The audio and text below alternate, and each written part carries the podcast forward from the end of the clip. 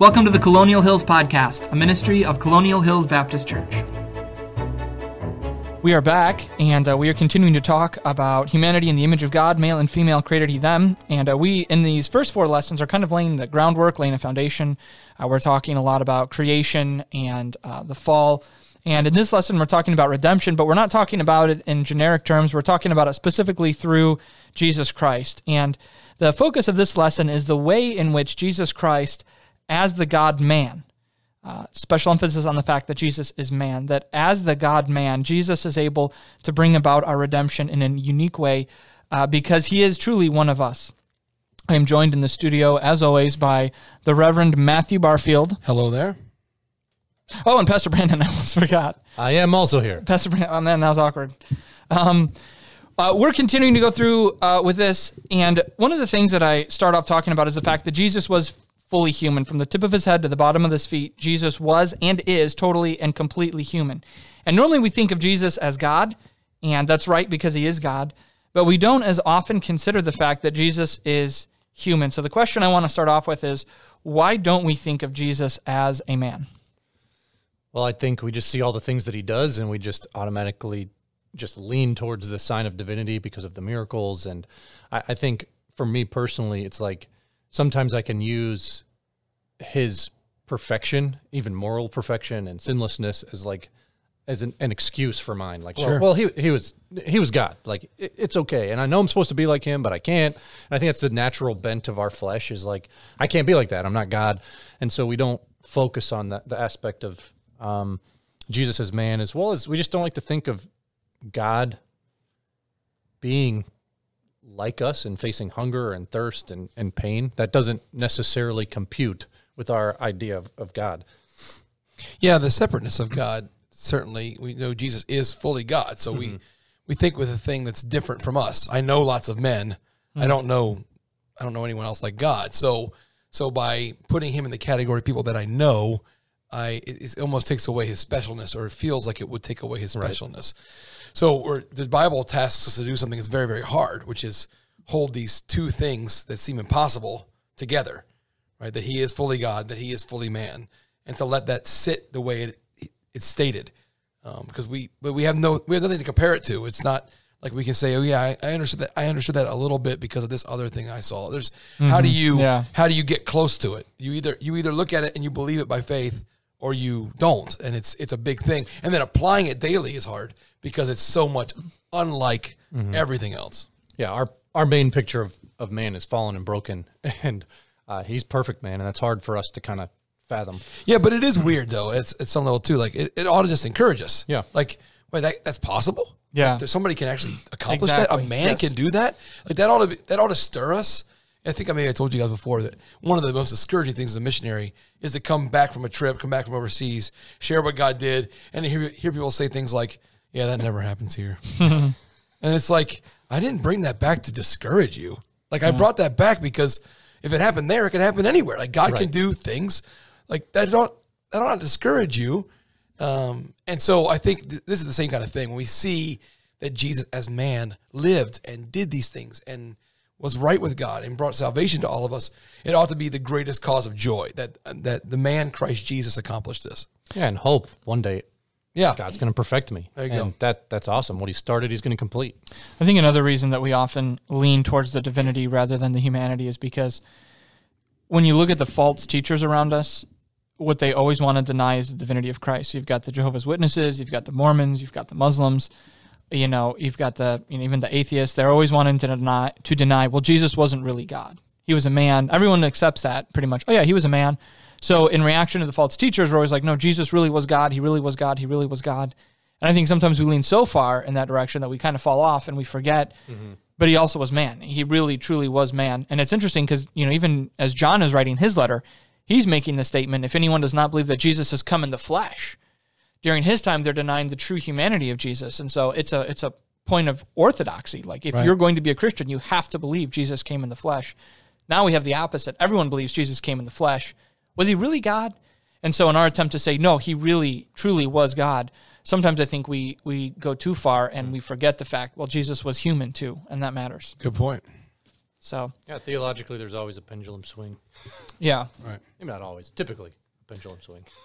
So we're looking uh, at three aspects. In our first three lessons, we looked at the image of God, the dominion mandate, and the fall. And so for each of these, we're going to see how Jesus is the ultimate image of God, uh, how Jesus accomplishes the dominion mandate fully and completely, and then we're going to look at how Jesus reverses what God, uh, I should say, what man introduced through the fall. So let's look first of all at Jesus and the image of God.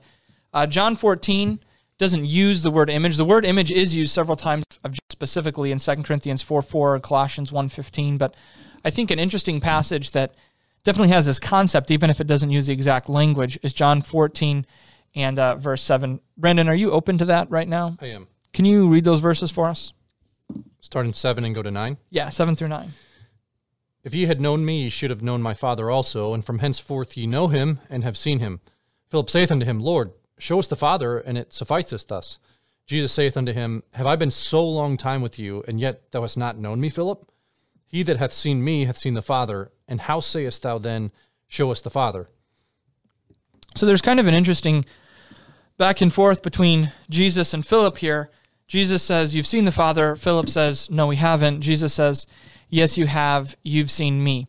So the question I want us to think about is why do you think Philip wanted more than what Jesus had given him because Jesus says, Well, I've given you enough.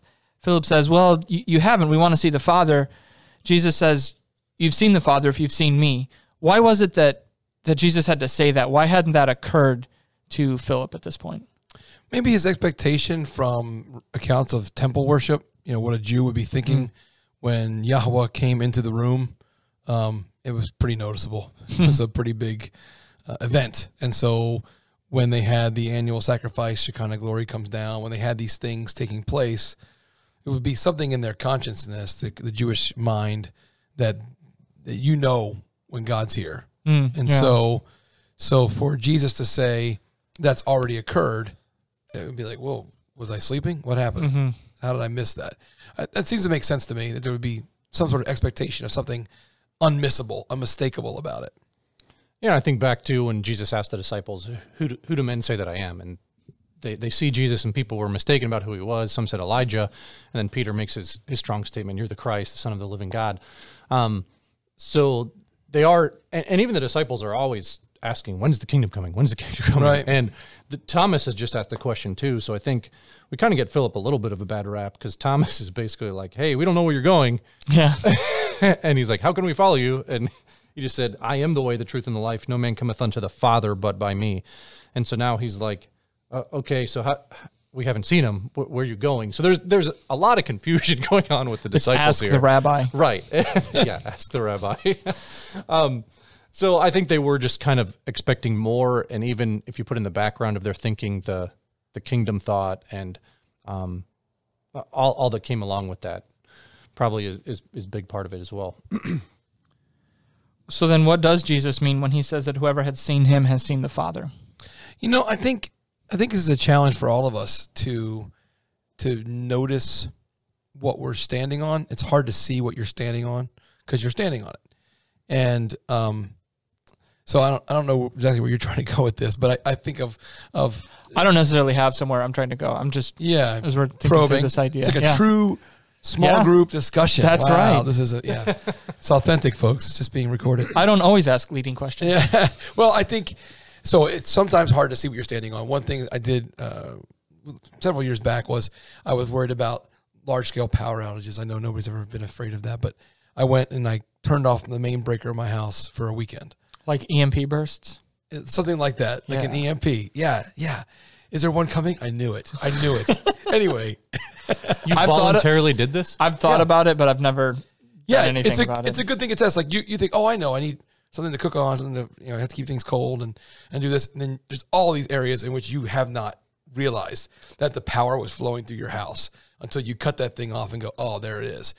So obviously there is a supernatural presence of God that is unmissable, as in the temple sort of situation. But then here is the divine with them, and they've assumed it. They've assumed that. Mm this is normal. I think this applies to Christians today in America. And we're very careful as Bible believers, as people that are evangelical, minded with the gospel, evangelistic. You, you can't get saved without personal faith in Christ, Period. The end. Yes. But you have benefits of being in this place because the gospel's been here and it's affected this place. Is it soul salvation for eternity? No, it's not.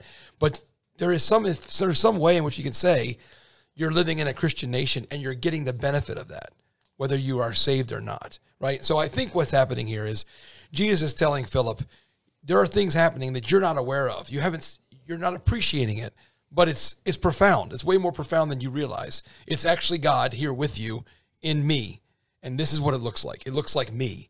And I think sometimes we are we we turn from that. We don't stop and think about it. Consider what is it that that Christ in Matt Barfield, Ben Hicks, Brandon Hamilton, what is what does that mean? How how deep is that? How profound is that? How connected is that?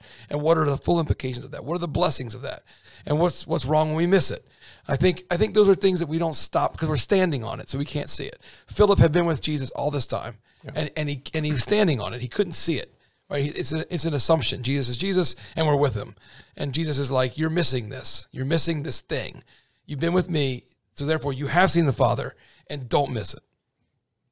I think too, um, you know, the idea of the Shekinah glory. Um, they were looking for, you, you know, a, a light show, so to speak and that's you know there's something to that there's there's a glory of god that we're going to see one day uh, moses is told that if if he was to behold the full true glory of god it would kill him. Um, well even getting a, a, taste of that would would certainly be exciting. But i think what jesus is is pointing out here is that he has reflected perfectly the heart and the character of the father and that's that's what they needed. That's what's that was what was important for them. That that should have been enough. And i think for us you know we would love to have a light show. You know, I would love for the heavens to be open and to get just a glimpse of a, of a portion of God's glory. That would be, I'm sure that you know that would that would be life changing. And yet, even Peter says, we saw His glory when we were on the heavenly mount, but we have a more sure word of prophecy. Yeah. And what I can learn about God from Scripture, I think, is far more valuable uh, than we give it credit for. Yes, we don't get to see Jesus. That would have been a tremendous opportunity to see God in flesh, but we have the record of Him and we have the record of God in the Old Testament. And from those, we can get a real vision of who God is, even if we don't get to see the tangible, visible well, glory of God. First John 1, he's very clear. He's like, we write these things so that you might have fellowship with us. Mm-hmm. Truly, our fellowship is with God the Father, with His Son, Jesus Christ. And uh, you, we write this that you might have your joy full. Mm-hmm. We're not, there's no diminution of Christianity because we're 2,000 years away. Mm-hmm. This is, mm-hmm. it's, it's conveyed correctly and accurately, and we can have it. I think of the going back to the contrast between the small and the great displays of power or glory or expre- expression. I think of Elijah when he runs from Jezebel, hmm. right? And here, you know, if I said God's going to come and it's going to be a whirlwind and shake the ground, you know, I'd be like, yeah, I want to see that. like, yeah, let's see that. Uh, but God's not in that, right? For Elijah, Elijah comes out and he thinks, you know, and then what's God in? He's in the still small voice. And here's Jesus, you know, speak the word, the word become flesh. Who's who's now standing in front of Philip? You've seen him. Like I'm, mm-hmm. I'm sure he didn't yell it when he said it, right? It's probably another still small voice. This is me. This is this is who you're looking for. Yeah. Yeah, at this point, he's already seen a lot of miracles in the book, especially yeah. at this yeah. point in the book of John, um, and he's seen that power. But again, right in front of his face, as Matt started with, is is Jesus's humanity and then Jesus to point out, hey, I, I, am one with the Father. Right. There, there is divinity here too. Yeah. And he po- points that out um, as well. Uh, and yeah, I think we so easily we want to look for the divinity that we miss the humanity. And um, Jesus sacrificed a lot to come and and redeem us, as the theme of this whole whole passage is. This whole lesson, excuse me. Yeah. Well, let's keep going. We've seen that Jesus is the image of God and uh, he is the image of God par excellence. He's uh, he seeing him is seeing the Father. We also see that uh, when Jesus comes, uh, he comes to uh, regain the kingdom that was lost. He comes to mm. rule over the earth, as was the original plan. So, a couple of passages that talk about this in the New Testament. We've got Romans eight twenty. It says, uh, "For the creature or the creation, same word there, was made subject to vanity." or emptiness, futility, not willingly, but by reason of him who hath subjected the same in hope. Because the creature itself also shall be delivered from the bondage of corruption into the glorious liberty of the children of God. For we know that the whole creation groaneth and travaileth in pain together until now. And not only they, but ourselves also, which have the fruit, first fruits of the Spirit, even we ourselves groan within ourselves, waiting for the adoption to it, or that is the redemption of our bodies. For we are saved by hope, but hope that is uh, seen is not hope. For what a man seeth, why doth he yet hope? Um, and he goes on and he, he continues talking about that. But really, the idea here is that all of creation is groaning, waiting for the time when Christ will return. It talks about our adoption. Uh, it talks about the fact that you know he is coming back to set up a kingdom, and when he does, the the effects of the curse will be will be reversed, and he will will rule as uh, as is fitting. Daniel seven deals with this quite a lot. This is a, a critically important passage where we have the Son of Man who comes up to the Ancient of Days, and we're told he receives a kingdom. Uh, let me see here. Uh, so, and we could we could go through and, and talk about that uh, quite a bit. Jesus alludes to that passage when he's uh, being brought before uh, the Pharisees uh, and is about ready to be executed. Um, but let's let's take a step back. What difference does it make for us to realize that Christ will return one day to set up a kingdom? And how would such a belief change the way we look at our world today and the way that we live in it? Well, it's got to give us some this incredible idea of completion. This mm-hmm. this thing that he started is going to actually be what it's supposed to be. Uh, God's God's plan isn't derailed. It's God's plan isn't stopped. Uh, so when it comes to dominion mandate and the how you know what is what was man made to do, he's going to do it, and and it's going to happen in the person of Jesus Christ. Yeah, I I think even you and I were having a conversation about this the other day, kind of on a, a related line of thought, because sometimes we're like, eh, we get defeated. Sometimes we look at the world around us and we're like, oh, it's so bad. Mm-hmm. Like we might as well just give up because things are going to get worse and worse. and, and I often just think of Second Peter three, where uh, people are saying, "Hey, judgment is coming. Jesus is going to return," and people mock that and say, "Hey, he's not coming back. The world's going to continue as it always been." And then Peter basically says, "Whoa, whoa, whoa! Uh, the Lord's not slack concerning His promise, as some men can slackness, um, but He's long suffering and patient towards us, not willing that any should perish." And I think how should that change that belief change the way they look at our world today? Is He is coming back, and that ought to motivate me because the reason He is waiting to come back to judge is so that He He's not willing that any should perish, and that ought to motivate me to accomplish His mission. And I think one of the things that I personally struggle with often is just to lose sight of my mission. And I, it, my time fills with stuff. Yeah. And it, it it's not pushed forward by mission until we're i'm really intentional about that. And why are we still here? Because we're on a mission to join god in his mission to see people saved. And i, I was convicted about that this morning. So how that that belief is going to change how i live in my world and how i interact with my neighbors tonight and tomorrow. Um, if i see them as god sees them very good. Um, we'll come to this last point. Uh, we'll just keep moving here. And uh, Jesus and the fall. So, what we do now is we've seen that Jesus is the image of God. Uh, Jesus uh, is going to rule as God uh, designed. But then also, Jesus restores us in relation to both of those. So, through Jesus, we are able to more fully and completely see who God is. And so, uh, the image of Christ needs to be seen in us and then Jesus will one day enable us to rule with him forever. Um, let me see here. Um, what does it mean to be conformed to the image of Christ? We've seen that that phrase shows up a few times, most notably in Romans eight twenty nine. Um, what does it mean to be conformed to the image of Christ? Well, we already talked about sons resembling their fathers and taking on those characteristics, and and with Jesus Christ as the progenitor, the firstborn among many brethren, we should resemble him. We should have something of his character and those kinds of things in us. Um, I, one challenge I think of is often is if if the Apostle Paul came into the room today, would we recognize each other? Like would mm-hmm. would we recognize in each other the image of Christ? Would we say, "Hey, he's conformed like I am"? Yeah. Like would there be that camaraderie and that? One of the cool things about traveling around the world and visiting churches and, and believers, even some that I haven't met yet, is you see this.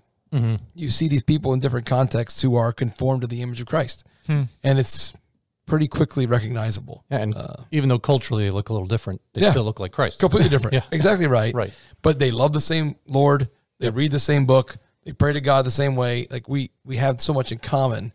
Uh, we hate the world the same way, even if it takes on different forms. Um, so, so those commands to love not the world are, you know, that looks very different in the Chin Hills of Myanmar than it looks here in Indianapolis. But that impulse is the same impulse. It's the same spirit of God moving it in all of us. Well, and as you look even across, you know, for example, denominational lines, people who disagree with us on points of theology, and that doesn't mean that theology doesn't matter, but sometimes you'll have a, a conversation with someone and it's good to be reminded, like you could tell they have the image of Christ. And, uh, you know, again, I think right theology matters, but sometimes we can just be like, well, I'm right, therefore it doesn't matter. And you, you start talking to people, you know, from different backgrounds or um, different denominations, and you begin to realize, you know, Christ is in them and he's changing them. And, you know, is he changing me? He could be changing me more. And, you know, again, sometimes it can be easy just to say, well, I've got the right theology, therefore I'm good, instead of actually pushing and saying, no, is is the image of Christ being seen and reflected in me? Mm-hmm. And I, I was just thinking about that question at its core. What does it mean to be conformed to Christ's image? Just as Jesus was able to say, "If you've seen me, you've seen the Father." Hopefully, I could say, "If you if you've seen me, you've seen Jesus," and that's not always true, but that should be my my goal.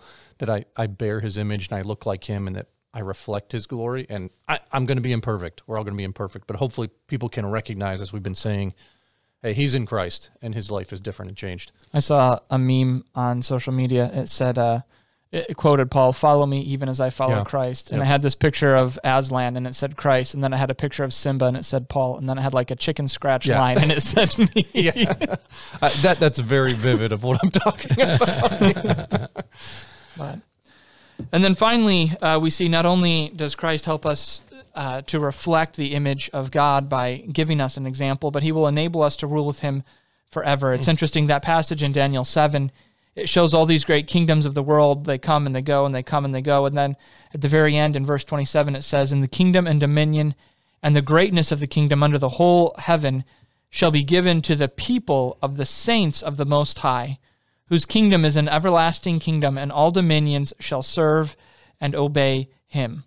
So Jesus receives a kingdom, but at the same time, that kingdom is shared with his followers uh, as well. We see this uh, in Revelation chapter 2 and in chapter 3. Jesus says that those who overcome will rule uh, with him. And the, and the conclusion of the story in Revelation 22, verse 5, is that the saints will reign forever and ever. Um, why do you think it is that we don't as often emphasize the fact that we will one day rule the world with Jesus? It sounds kind of arrogant, I Yeah. think. That's exactly what um, you know, it's, but I, I think that's not the actual problem. I think the actual problem is it's, it's two sided. So on the one side, we actually love the present kingdoms. We think well of the present kingdoms. We like what we live in. We like what we've accomplished. We like how things work. You think about the great things that have ever been made, the pyramids. Um, you think about the palaces in France or the places you saw this summer in Rome. Um, we like to go back and see the accomplishments of kingdoms. We enjoy it, and and we're experiencing it now in the kingdom that we live in. It's not it's a democracy, but it's it's a it's an empire. It's a huge development of humankind that's coalesced around an idea and these concepts and made this economy and this culture that has produced what we have now. We like that. So I think one reason that we don't long for the next kingdom is that we actually enjoyed this one. And so so we have that problem. Um, and then and then the other side of that that I think is a problem is that we we don't we we don't hate the antithesis of the other kingdom. So when we're looking for Christ's kingdom, that which does despite to it, that which that which takes away from it, or, or would or would try to attack it, or to, to to make it look ill, we don't really hate that. And so if we if you saw a threat to your family, my wife's a great example of this. I told her because we do have um, you know firearm in the house, and I said if someone comes and breaks in the house and you feel threatened, and you pull a gun. If they start to run out of the house, you have to let them go, like let them run away. Okay? She's like, why? I'm like, you're never coming back here. Okay, I got it. I got it. Let them go. But what is that? It's a she she looks at the thing as threatening her kingdom, and she wants to end it completely, end it. And I think if we if we love the Lord's kingdom the right way, if we learn to hate the things that are against that kingdom, we will want to end it. We will want to see it done, right? And I, you think about think about the man Elijah, who who has to see the promises of God. God said, if you sin, I'm going to make it like brass. It's not going to rain. And he's watching them all sin, and it's still raining. Why did it stop raining? Because he asked for it. Hmm. There shall not be dew nor rain, but according to my word. He asked God to keep the promise, and God did. Right? To imagine asking God to send the blight of no rain for three and a half years. What a terrible, terrible thing that he did. Why did he do that? Because he hated that thing. Mm. He hated that sin that was doing despite to the good thing that was God's kingdom. That's the that's the thing that we I think that's the real reason that we don't envision ourselves reigning with Christ. When you reign with Christ, you are going to have to with him rule with a rod of iron. You're going to be part of the rod of iron. Yeah. Nobody wants to think of it that way. We don't we don't we We don't like to hurt people's feelings. we don't like to hurt our own feelings, right? we're so squishy and we're looking at this going, and, and I, I want to say this correctly because God is love, right? God is love. God is long suffering. God is patient. All that has to be there and it will be there. And I think what's missing though is this part of us that recognizes the enemy and wants to end it and takes action to end it instead of cutting it slack, which is what we often do in our regular experience. So, two problems. We love the current kingdom. Number two, we can't envision ourselves actually executing God's will like that. And so we distance ourselves from the idea of ruling with Christ. It's amazing how differently our brains work. Matt Barfield keeping us on our toes by using phrases like doing despite. yeah. Uh, I I mean, when I was thinking through that, and I was just like, okay, why why do I not want to? It's like I look at the world around me, and I'm like, we're not very good at it. Yeah. Right. yeah. Like, Well, I'm bad at this. yeah, I'm not. I mean, I look at governments, and I'm like, uh, Jesus, can you just do it? so, like, so that that's part of it for me, and then also I think even in my own heart, even as I was sitting and listening to parts of what you're saying, um, With the rest of the audience. While also lot. thinking about what you were going to also do. think about what you I was can going to rewind say. it. Yeah, I was just thinking like, um, why don't I want to rule the world? It's because I think it's part of my my nature that doesn't want the responsibility. Um, Yeah, for sure.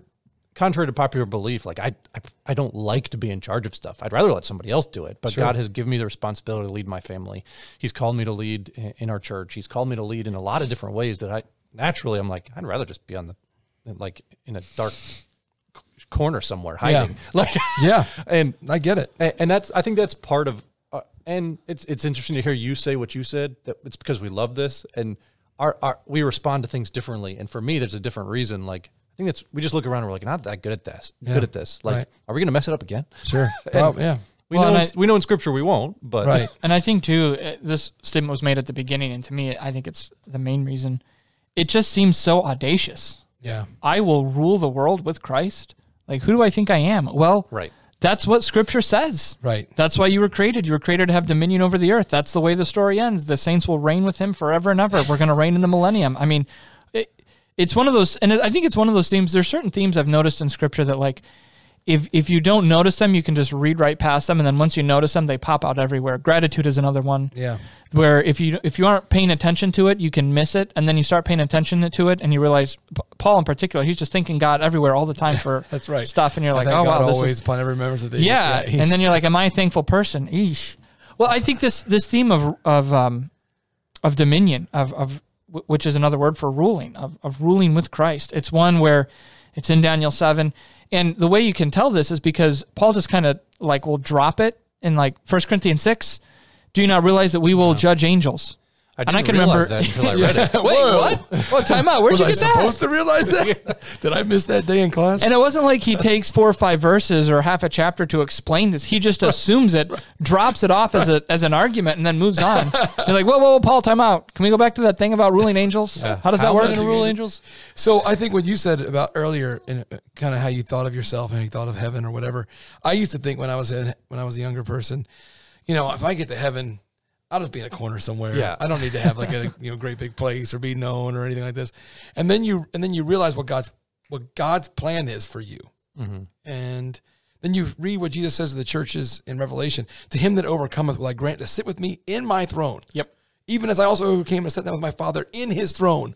Are you kidding me? Like I don't. Just, I I just wanted to be in a corner somewhere. No, that's not what He's doing. Right. And if you think you can slide by into a broom closet somewhere, you got the wrong idea of what He's doing. Mm-hmm. That's not what He's accomplishing. Well, and if we were to say, "Hey Christ, can I sit with you in your throne?" Right. That would be totally inappropriate. Sure. But when he says, "No, Come up here. I want you to overcome, and you're going to sit here," for us to say, "Oh no, no, no, that's okay, that's fine," that would be inappropriate. Right. I mean, the Scripture's clear: we will rule and reign with Christ. Mm. It's what he wants. Yeah. So I want it too. This is what he initially meant for us, This is it. Mm-hmm. and he fixes it. It's time to get on board and be excited about it and not be a jerk, mm-hmm. but be really excited about it. And, and just to clarify, Matt, I, Yeah. I said I know that's part of my sinful play. Like, I don't want to. I don't really want to be in a broom, broom closet. That's what I thought. That's where I was living for a Matt long will time. not let Brandon. But I mean that down. that's No, where, it's true. That's where my flesh will go. I Like, got it. Just leave, leave me back here. I think that's where everybody is. Nobody would nobody would make up a religion in which this is the goal.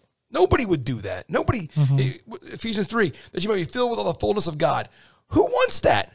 Nobody wants that. No religion wants that. For the, that's not that's not the aspiration of anybody. Everybody knows the gods are too big for us that we can never be filled with their fullness.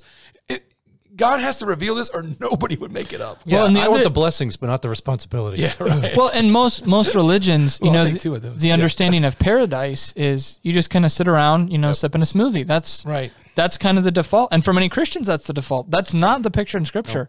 We are ruling and reigning and working and bringing beauty and enjoying the presence of God for, and we are reigning forever and ever and ever. That's how the story ends. It there's work. I mean, the the frustration and the futility of the fall that's gone. The you know laboring by the sweat of your brow and creation, resisting and pushing back because Yeah. of our sinful choices, that's gone. But work is pre-fall, and work will be Yeah. you know post consummation, and it's it's yeah, it's very different from the the religions of the rest of the world. Trim your wicks, get the oil ready. The king is coming. It's exciting stuff. What's a wick? Just kidding. Dude. okay. And on that note, folks, we'll go ahead and wrap things up. And uh, up next, we're going to be talking about uh, God's blueprint for creation. And so we're looking forward to that. And uh, we'll see you next time. See ya. Bye. This podcast has been a ministry of Colonial Hills Baptist Church, a church home for all people. If what you've heard has been an encouragement to you, please subscribe on iTunes, Spotify, or Google Podcasts. If you'd like to connect with Colonial or find more resources, you can find us online at colonialindy.org. You can also check us out on Facebook and Twitter. Thanks for joining us today, and we hope to see you next time on the Colonial Hills Podcast.